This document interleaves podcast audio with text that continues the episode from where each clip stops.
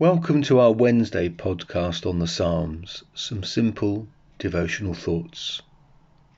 Today we consider Psalm 49. This psalm is in the wisdom tradition. So in verses 3 and 4, My mouth shall speak wisdom, the meditation of my heart shall be understanding. I will incline my ear to a proverb. I will solve my riddle to the music of the lyre. And in the psalm, the issues of facing trouble and the prosperity of the wicked are explored. Facing trouble in this psalm appears to be, from all that is said, the time when we face death. The wicked in this psalm appear to be using their wealth to cushion themselves against death. These two issues are ones that so many people around the world struggle with. And because these issues are ones that people worldwide have to grapple with, the psalmist summons a worldwide audience to listen to his words of wisdom. So in verses 1 and 2 Hear this, all peoples, give ear, all inhabitants of the world, both low and high, rich and poor together. So once the psalmist has summoned his audience, verses 1 and 2, and stated that he's going to give some practical insight into the issues, verses 3 and 4, he now poses a question in verses 5 and 6. Why should I fear in times of trouble when the iniquity of those who cheat me surrounds me, those who trust in their wealth and boast of the abundance of their riches?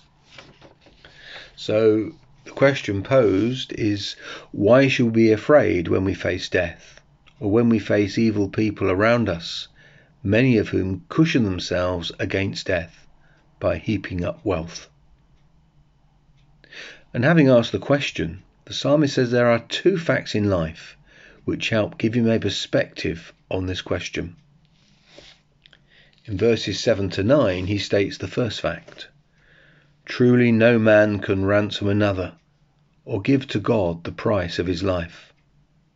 For the ransom of their life is costly, and can never suffice that he should live on for ever and never see the pit. What the psalmist is stating is that no amount of wealth can prevent death, and no one can escape death. In verses 10 and 11, he states his second fact. For he sees that even the wise die, the fool and the stupid alike must perish and leave their wealth to others. Their graves are their homes forever, their dwelling places to all generations.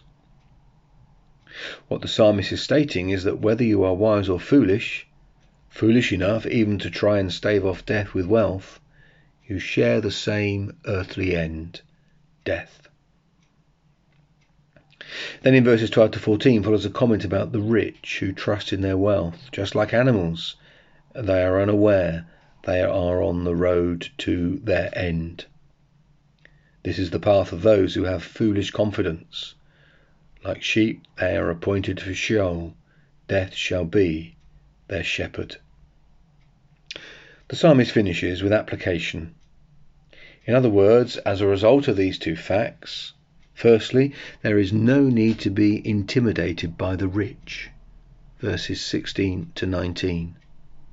Be not afraid when a man becomes rich, when the glory of his house increases. For when he dies, he will carry nothing away, his glory will not go down after him. And secondly, there is every need to gain understanding in this life, because in verse 20, Man may have pomp, but he does not have understanding. As I finish, verse 15 provides a glimmer of life after death. God will ransom my soul from the power of Sheol, for he will receive me. There is little reference to that in the Old Testament. These things weren't clear in the Old Testament. But in the New Testament, because of the resurrection of Jesus Christ, things are much clearer the psalmist's hope will come to fruition.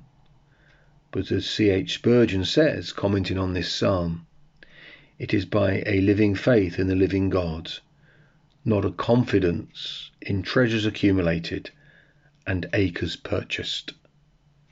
Join me on Friday for Psalm 50.